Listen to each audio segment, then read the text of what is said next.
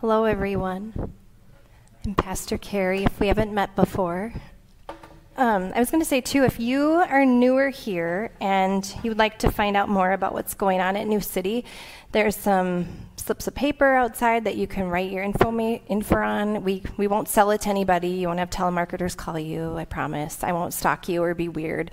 Um, or you can email Jamie um, in J A M E Y at newcitycov.org and you can share your information that way, but then you can find out what's going on at New City. I feel like I'm like the feedback queen right now. How's that? Okay. All right.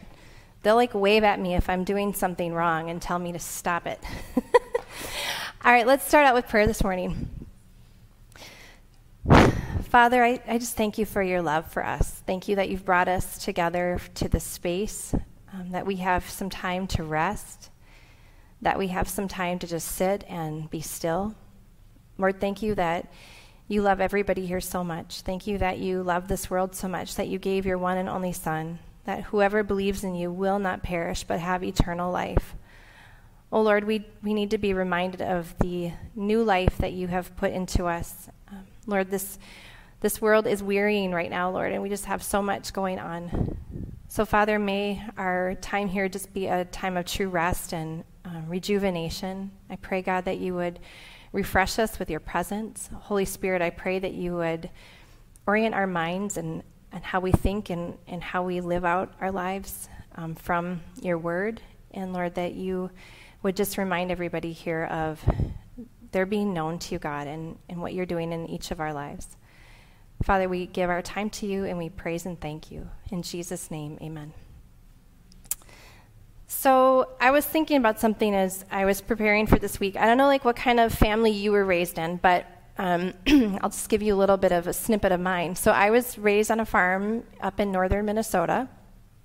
Um, my dad was the fire warden for our community. Um, I would say probably the reason I'm as like chatty and extroverted is probably because of my dad. I've thought about that. My dad like knows everybody and was always, you know, talking to everybody. But we were also raised um, in a household where I would say we had an open door policy. So my mother is a great cook. Um, she's amazing. My mom can, you know, whip up anything. And I just remember this reality one time. I think when we were, I was at somebody else's house and realized that their house was not like my house, where my mom always made extra food because I, I'm telling you the truth, there'd always be somebody random coming into our house at dinner time.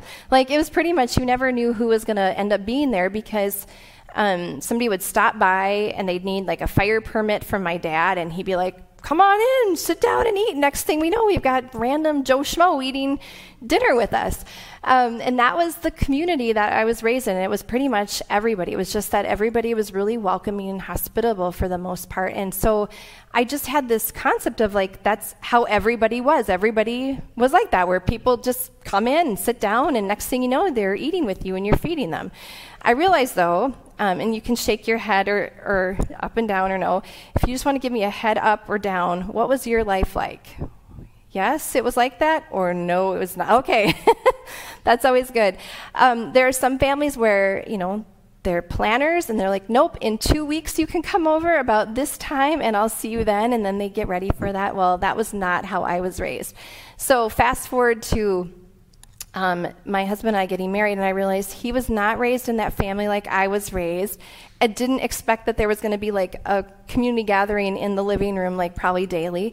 And so I just thought about how culturally, how we are raised, and one of my husband's friends is here, and so he knows that. But um, it's, I think, how we are raised and how we experience being together and what keeps us apart or keeps us together, important things as we follow Christ together.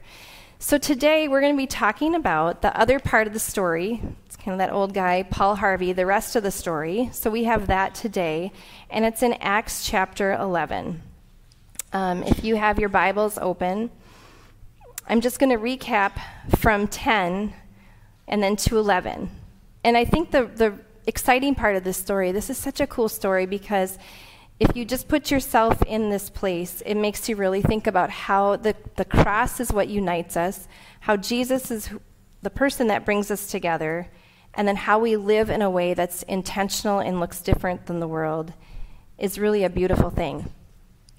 So in Acts chapter 10, this is just kind of the recap, um, we have this really amazing story where God uses a vision with two different men. One was Peter, and one was Cornelius. Peter was a follower of Jesus.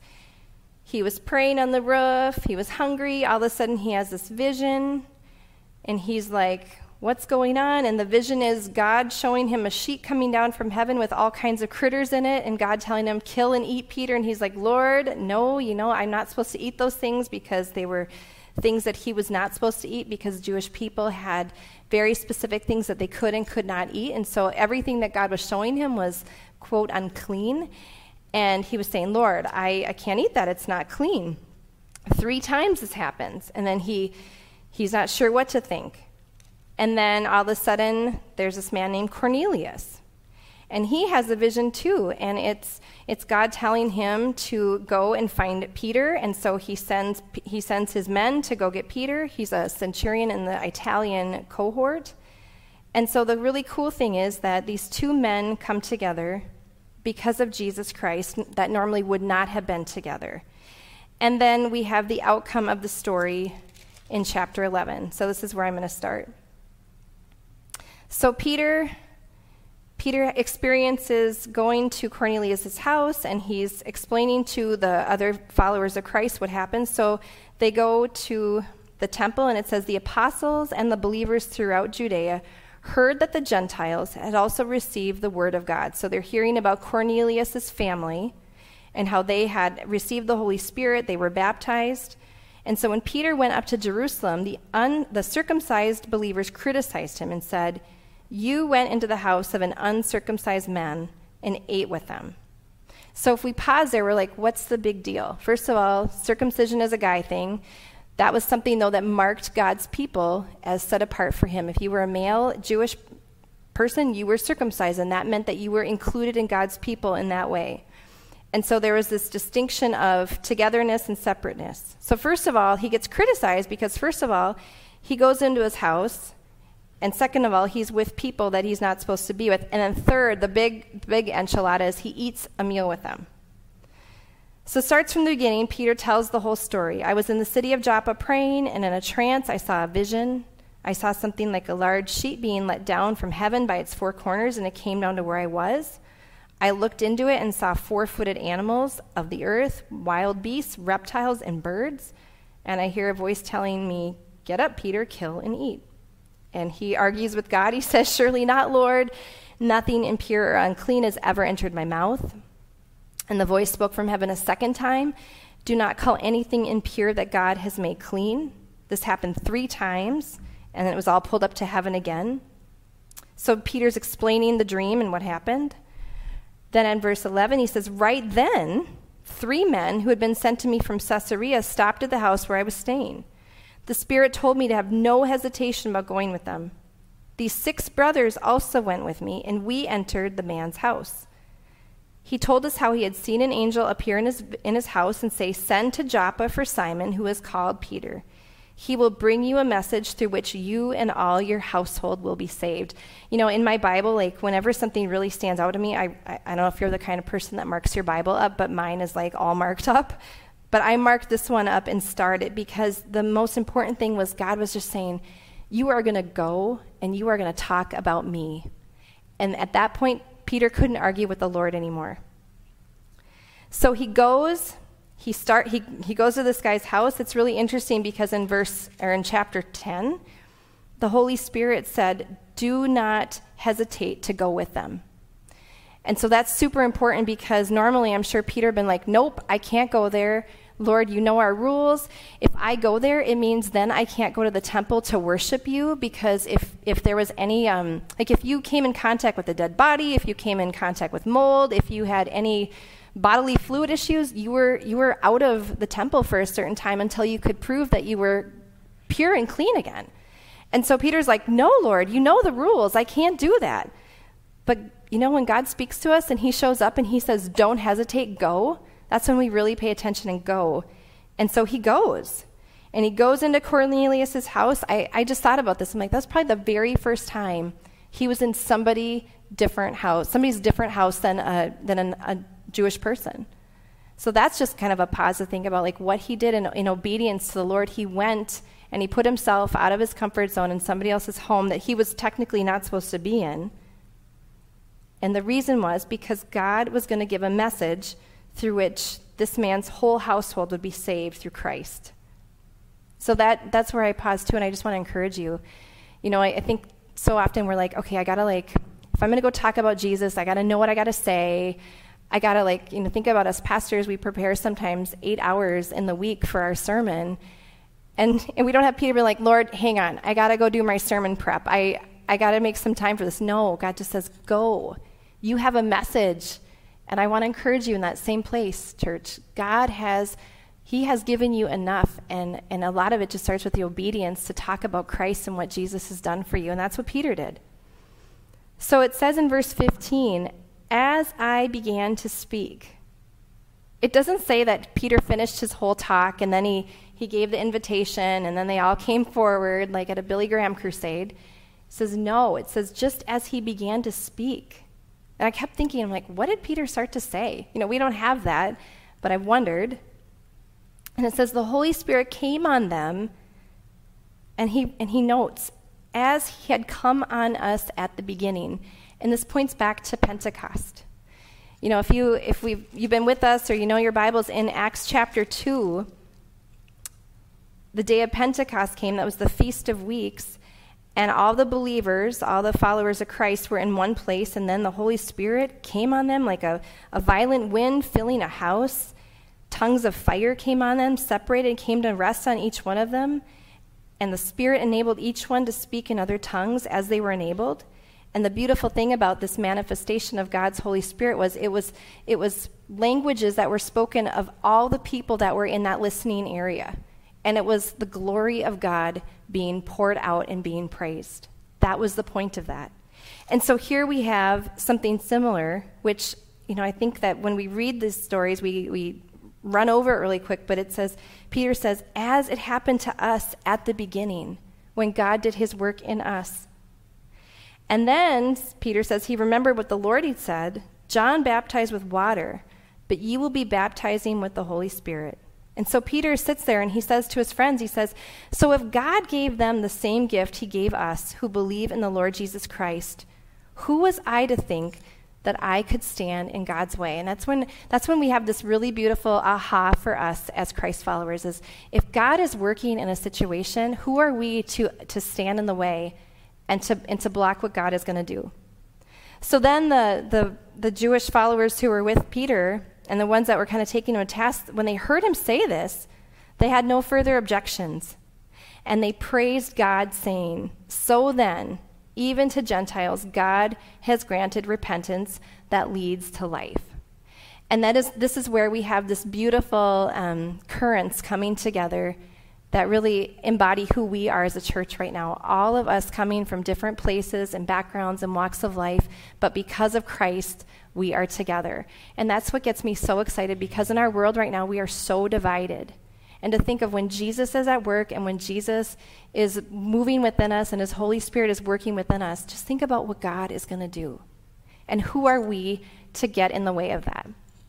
So, um, I have some things I've just been thinking about this week as I've been reading that scripture and just thinking about the big deal of what this is for us. First of all, in John 17, Jesus said, Glory has come to me from through them. And so I want to encourage you this morning to think about that God is going to glorify himself through you when all you need to do is pour out Jesus' love and power that he puts inside of you. And all you have to do is reflect that glory back to Him. Think about this. Before the resurrection, there was so much separateness. There was separateness between people that were Jewish people and non Jewish people. And the, the message was that if you weren't Jewish, you were outside of God's promises and His goodness. And after the resurrection, there's unity. And the Holy Spirit outpours with the gift of speaking in tongues, which was the evidence the Lord was up to unifying and bringing people back together through Him. The glory of God is what unifies us. It glorif- it's glorifying to Him, and it's the rallying point for us as people. When we come together, we bring him glory. And why? Because we bear his image. I've thought about looking at all the beautiful children that are up here today. And it's kind of fun to see like like all of your kids and to think about how they resemble you all in certain ways. I think that's how we are as as God's people. You think about how we all come from a different family, but as followers of Christ, we resemble each other because we're brothers and sisters in Christ. It's kind of funny. I have a client who um, he's very literal. Um, for those of you who don't know, I'm a therapist during the week, and one of my clients, um, we have a skills worker that works alongside me, so we, we hand off. He's with one of my my coworkers, and my coworker is a follower of Christ. And I, I happen to say, "Oh, here you go, brother James," and we tagged off. And this my client goes, "He's your brother?" And I said, "Yeah." Can't you see how much we look alike? And James and I were smiling at each other because I'm like, James knows I'm talking about our resemblance because we are brother and sister in Christ. And so now we have some like, yeah, can't you see? We, we're, we're brother and sister. We have the same father. Can't you see? And he's like, what? That's how it is. When we are united in Christ, we start to look like each other and glorify and honor God together because we share the semblance and the glory of God. And so this points us to what God is doing, excuse me, in every nation under the sun. As we bear his image together in the church, we're all created in the imago Dei, the image of God. And culturally, this is really challenging for us. You think about all the ways that we do and be, kind of like I referenced at the beginning of the sermon of um, just mealtime. Of I had an open door family where every person was welcome in our house and you never knew who was coming in or going. And my spouse, who has more a planning family where it's planned out weeks in advance. And you think of like how how is this for us culturally when we have so many things that are different and sometimes that makes it hard. It sometimes makes it hard for us here in church, but just think about in the world. And you think about what was the big deal about this story especially and the and the big the big thing that stood out was they were eating together. They were sharing a meal. And this is really a point of establishing equality when we share a meal together. That's one of the things that I still love about New City is that intentional meal sharing that happens after church on Sundays. It's that point of saying no matter where we come from during the week, when we sit down at this table, we are brothers and sisters in Christ, and the playing field is level. One thing I like to say is at the foot of the cross, the playing field is level because we are all coming to God with the same need. When we sit down to break bread together, it says, I am equal with you. And it is such a big deal to eat together. Um, think about the first time that you went on a date with your spouse or significant other, or you know, whatever that first day is. Having a meal together is like an intimate thing, and we, we don't really think about it till we're doing it. I think the bigger thing that we have to we have to fight against in the church is that we appreciate our differences and we look at Christ uniting us and then helping appreciate those differences that make us part of His family and part of the beautiful um, patchwork quilt that God has, has collaborating together of his children. The fellowship of Peter and Cornelius was an unusual fellowship, it was an unusual connection. But it was Jesus who brought them together. Jesus was the one who reached out to both of them and drew them together. And that significance is twofold.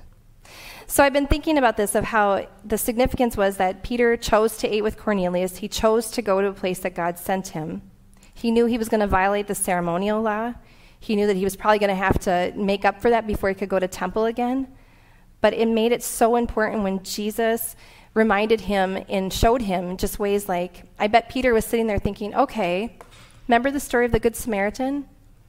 Okay, remember when Jesus was talking to the Samaritan woman, the woman that was separate from all of God's people? Jesus showed him how he was to be. And so I'm sure that that gave Peter some courage.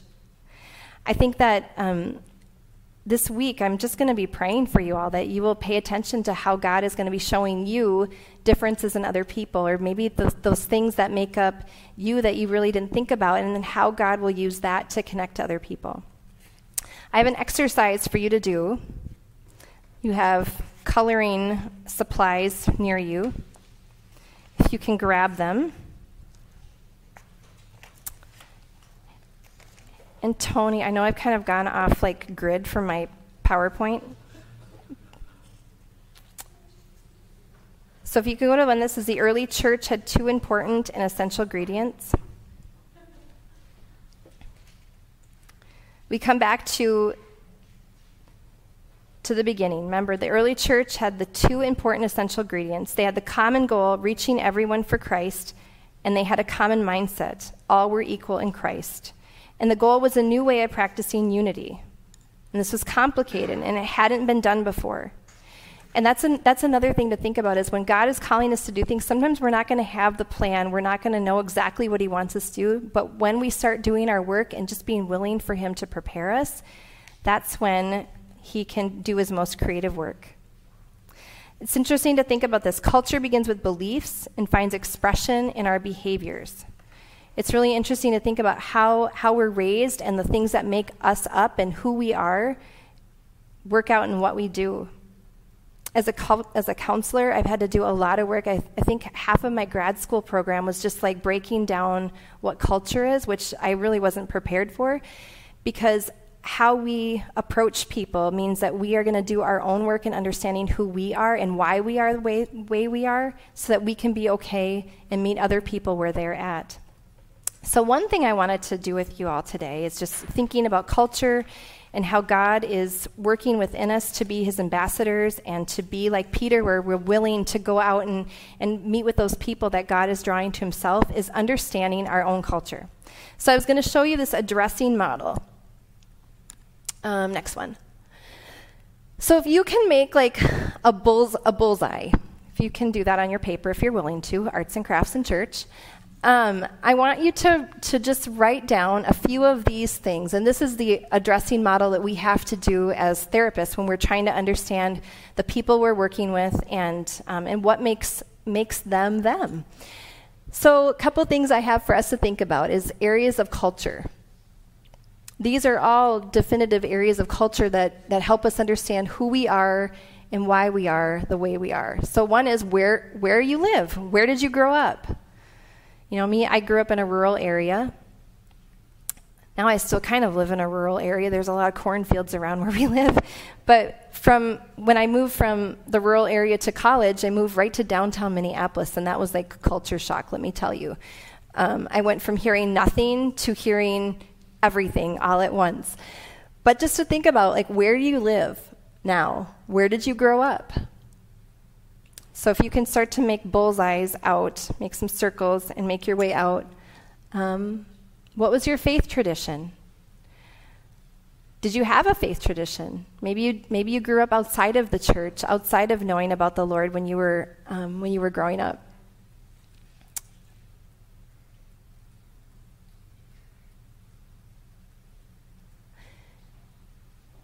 One quick story um, I don't know if you've ever heard of the Alpha movement, but Nicky Gumbel is, Nicky and Pippa Gumbel from England are, um, they're from HTB Church in London.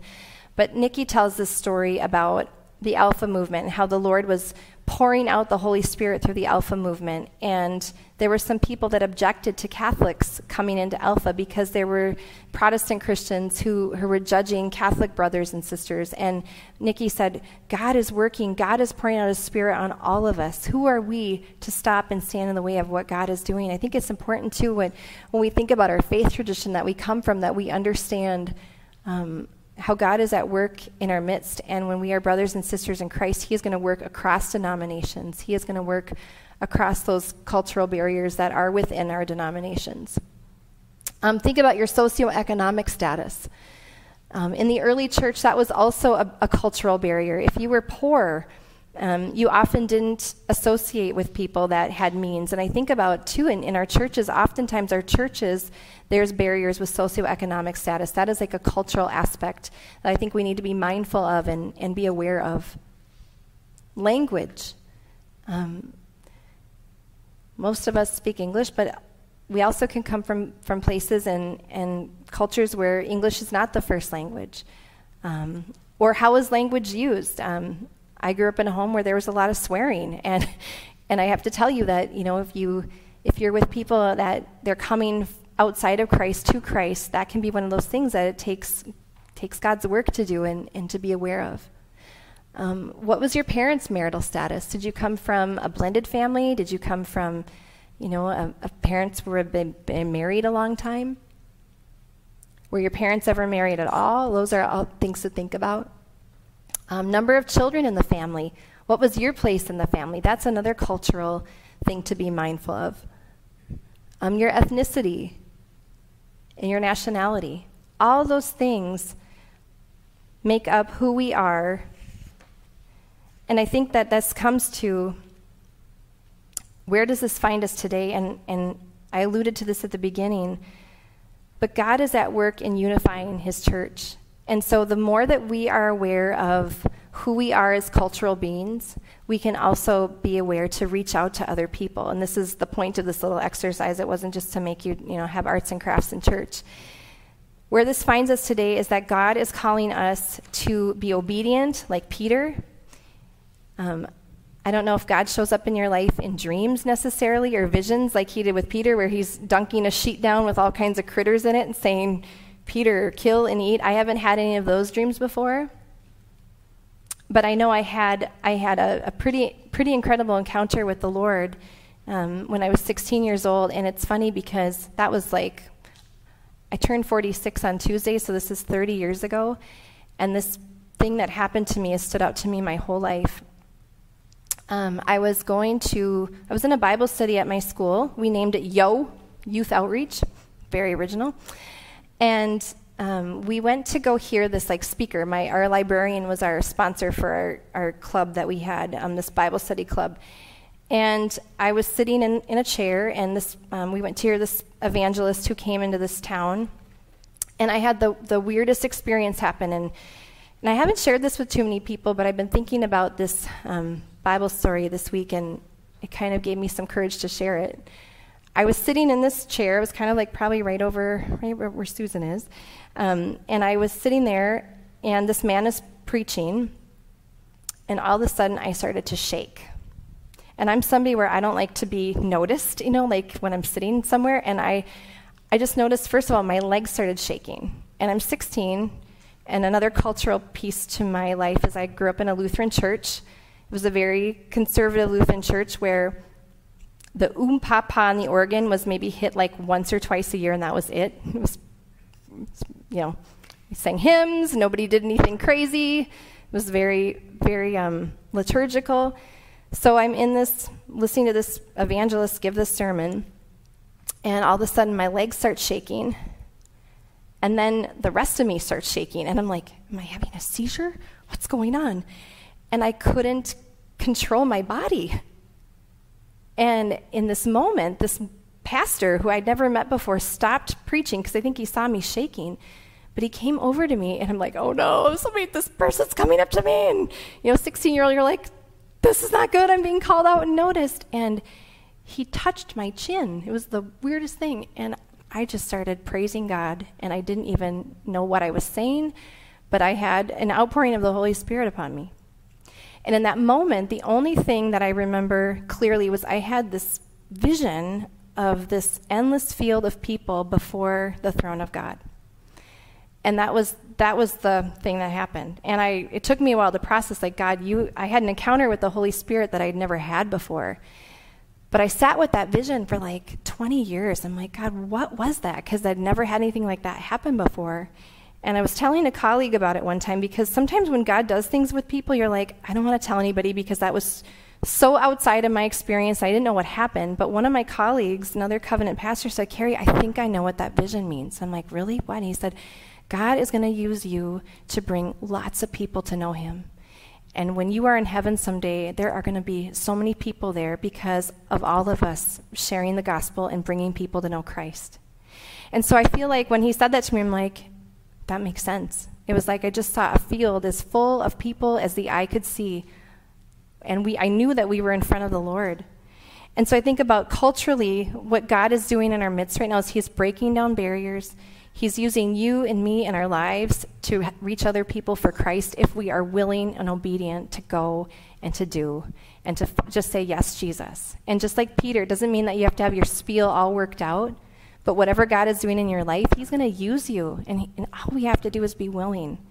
And also be mindful of who we are and who other people are and just be willing to go. Um, Psalm 107. Thank you, Tony. It says, Give thanks to the Lord, for he is good. His love endures forever.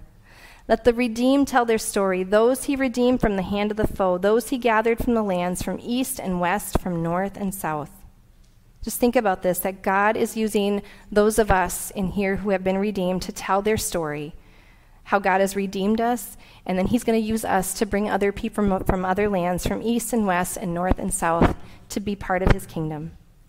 In 1 Samuel 16 7, the Lord reminded Samuel, Do not consider the appearance or height, for I have rejected him. The Lord, the Lord does not look at things people look at. People look at the outward appearance, but the Lord looks at the heart. Remember that God is not going to be um, using us based on our outward appearance. He's going to be working in our hearts and using us to go out to people and show his love. I think it's important to remember, too, that from Peter's story, um, we remember, like this, I, I wrote, Who's God's favorite kid? Wait, what?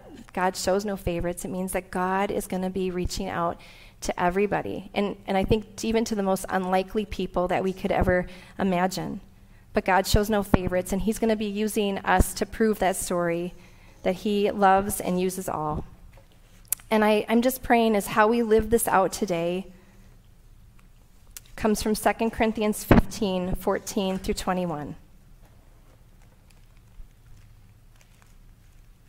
And as you go out today, too, I wrote down a prayer for us to pray this week that you can um, keep with you and, and send with you and maybe tuck in your Bible.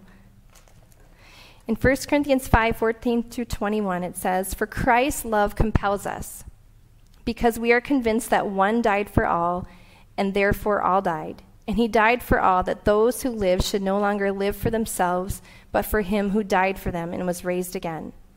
So from now on, we regard no one from a worldly point of view. Though we once regarded Christ in this way, we do so no longer. Therefore, if anyone is in Christ, the new creation has come. The old is gone, the new is here. All this is from God, who reconciled us to himself through Christ and gave us the ministry of reconciliation. That God was reconciling the world to himself in Christ, not counting people's sins against them. And he has committed to us the message of reconciliation. We are therefore Christ's ambassadors, as though God were making his appeal through us. We implore you on Christ's behalf be reconciled to God.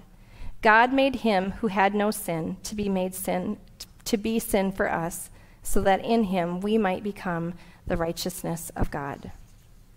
Some takeaways for today and some things for you to do.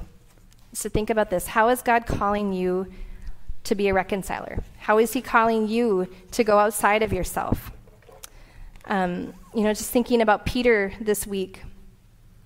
Is there someone from another cultural ethnic group that you struggle to understand or accept? Have you held attitudes about someone else for various reasons that are not honoring to the Lord?